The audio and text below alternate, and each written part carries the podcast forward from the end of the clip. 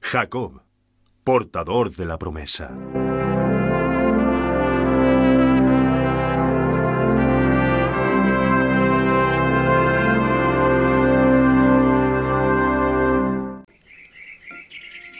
Abraham era anciano y el Señor le había complacido en todo. Cuando su hijo Isaac cumplió 40 años, ordenó al siervo más viejo de su casa buscar una esposa para él.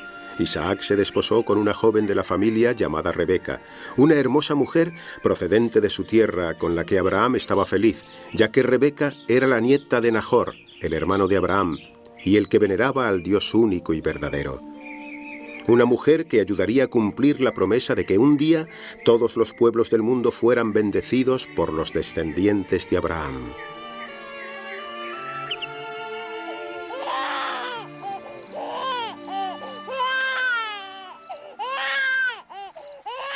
Los años pasaron y el Señor bendijo a Isaac y Rebeca con dos varones gemelos. El primero se llamó Esaú, porque su piel era velluda. El segundo se llamó Jacob. Y Rebeca a menudo pensaba en algo que el Señor le dijo antes de que diera a luz. El mayor serviría al menor. Aunque los muchachos eran gemelos, crecieron con diferentes personalidades.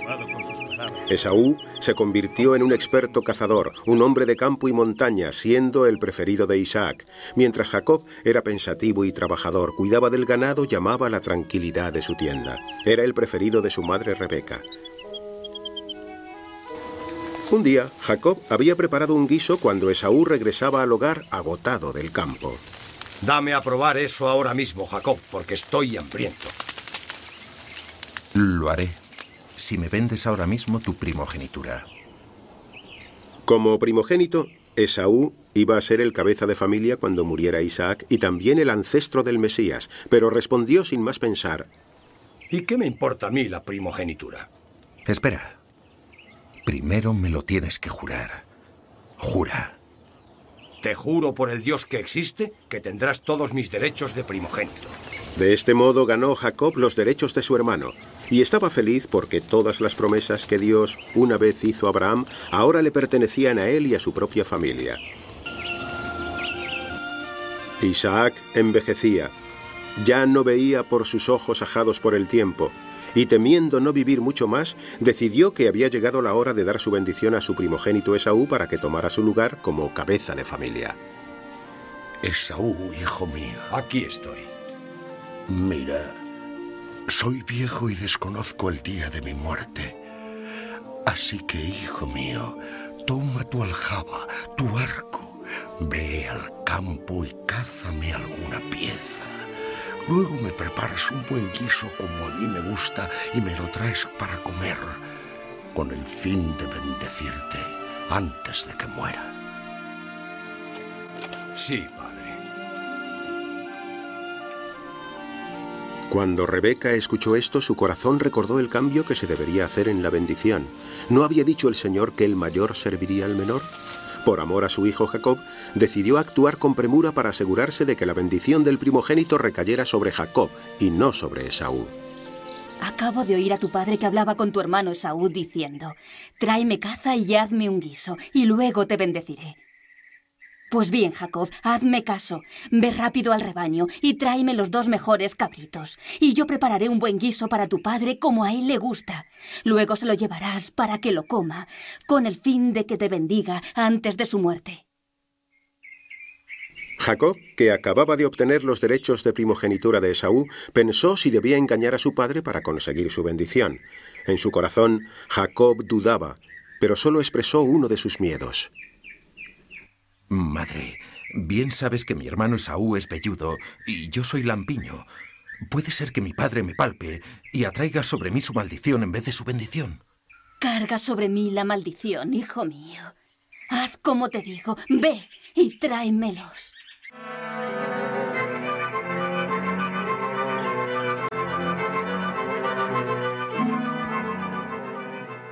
Rebeca lo había planeado bien y vistió a Jacob con las mejores ropas de Esaú y con las pieles de los cabritos le cubrió las manos y la parte lampiña del cuello y puso el guiso y el pan que había hecho en las manos de su hijo Jacob.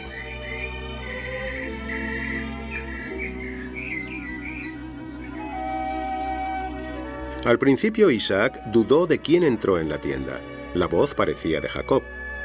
Pero cuando sintió las peludas manos y olió los campos en sus ropas, entonces se convenció de que era Esaú, su hijo primogénito, y le dio a Jacob su bendición.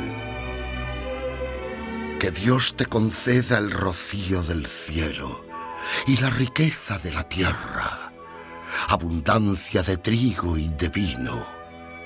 Que los pueblos te sirvan y las naciones se postren ante ti que seas señor de tus hermanos y que se te postren los hijos de tu madre.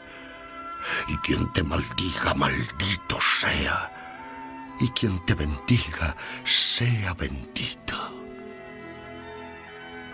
Apenas había terminado Isaac de bendecir a Jacob. Justo cuando Jacob salía de la presencia de su padre, su hermano Esaú regresó de cazar. También él preparó un buen guiso y se lo llevó a su padre, diciéndole, Padre, coma de la caza de su hijo para que tu alma me bendiga. ¿Quién eres tú? Soy tu primogénito, Esaú. ¿Quién es pues el que me trajo caza para comer? Le he bendecido. Sí, y quedará bendito. Bendíceme también a mí, Padre mío. Entonces su padre le confortó diciéndole, He aquí que lejos de las tierras ricas tendrás tu morada, y lejos del rocío que baja del cielo. Lleno de odio, Esaú se dijo, Están cerca los días de luto por mi padre, y entonces mataré a mi hermano Jacob. Rebeca Segura de que si no separaba a los hermanos se derramaría sangre, le dijo a Isaac que ya había llegado la hora en que Jacob buscara esposa, pero que debía casarse con alguien fuera de la familia, no como hizo Esaú. No me tomes mujer de las que moran en Canaán. Ve a las planicies de Siria y desposa a la hija de Labán, el hermano de tu madre. Sí, padre. Entonces Isaac bendijo a Jacob y lo mandó a su viaje. Ahora Jacob estaría a salvo de la ira de Esaú. Rebeca temía no volver a ver a su amado hijo. Y así dejó Jacob el único hogar que conocía. Esa noche, mientras dormía, Jacob tuvo un extraño y maravilloso sueño. Vio una escalera apoyada en tierra y cuya cima tocaba los cielos, y aquí que los ángeles de Dios subían y bajaban por ella. Y entonces el Señor le habló y le dijo, Yo soy el Señor, el Dios de tu abuelo Abraham y tu padre Isaac. Voy a darte a ti y a tu descendencia la tierra sobre la que estás acostado. En tu descendencia serán bendecidos todos los pueblos de la tierra. Estaré contigo y te guardaré donde quiera que vayas, haciéndote volver a esta tierra, pues no te abandonaré hasta que haya cumplido lo que he dicho.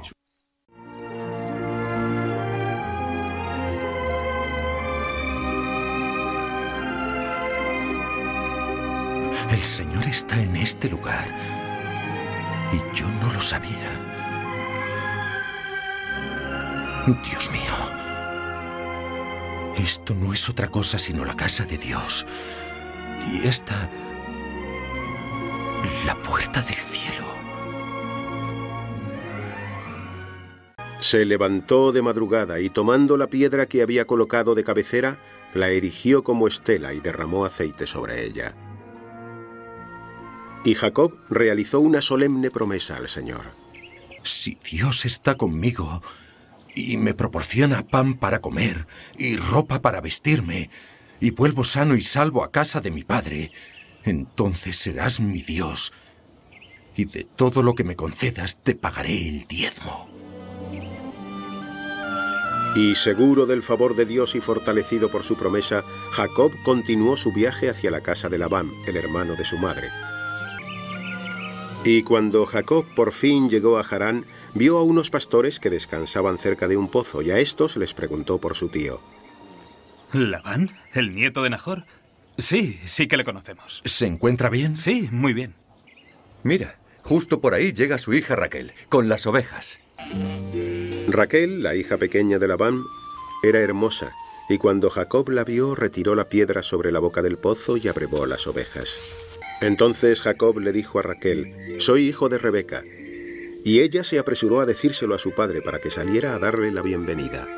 Su tío le acogió en su casa durante un mes.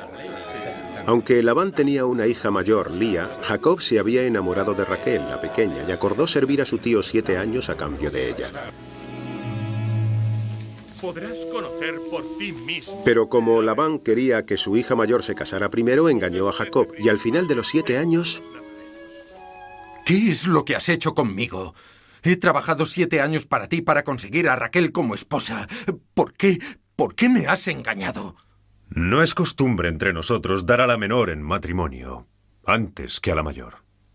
Pero también tendrás a Raquel si me das servicio otros siete años. Entonces Jacob, que había engañado a su padre, comprendió en aquel momento la maldad de la mentira. Pero como su amor por Raquel era profundo, cumplió con lo que pidió su tío. A medida que los años pasaban, Jacob prosperó mucho. El Señor lo bendijo con una gran familia y riquezas. Pero aún su corazón no descansaba. Ansiaba volver a su tierra y hacer las paces con su hermano Esaú. Y así partió Jacob con su familia, sirvientes y animales, emprendiendo viaje desde Harán hasta el río Jordán, donde pasaron la noche. Veinte años habían pasado desde que Esaú amenazó con matar a Jacob. ¿Qué pasaría si no le hubiera perdonado por robarle la bendición de su padre Isaac? La noche antes de encontrarse con su hermano, Jacob, lleno de amargura, oró al Señor y luchó con sus dudas hasta el amanecer.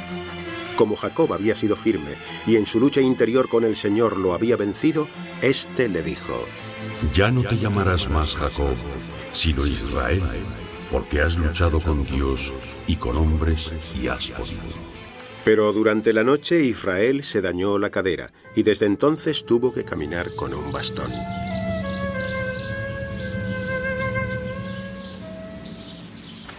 A la mañana siguiente Israel se apresuró para encontrarse con su hermano, a quien ya había enviado regalos para ganarse su favor. Y cuando vio a Esaú acercarse, se arrodilló siete veces ante él para mostrarle su deseo de recuperar su amor y su amistad. Y así terminaron los años amargos, y los dos hermanos estaban de nuevo en paz. Pero un encuentro más esperaba Israel, un encuentro con su padre Isaac, que aún seguía vivo. Israel llegó a donde estaba su padre en Hebrón, donde había habitado Abraham. Isaac vivió 180 años y al final de sus días Isaac se sintió feliz al saber que se había cumplido la voluntad del Señor y que su hijo Israel era el gran portador de la promesa de Dios.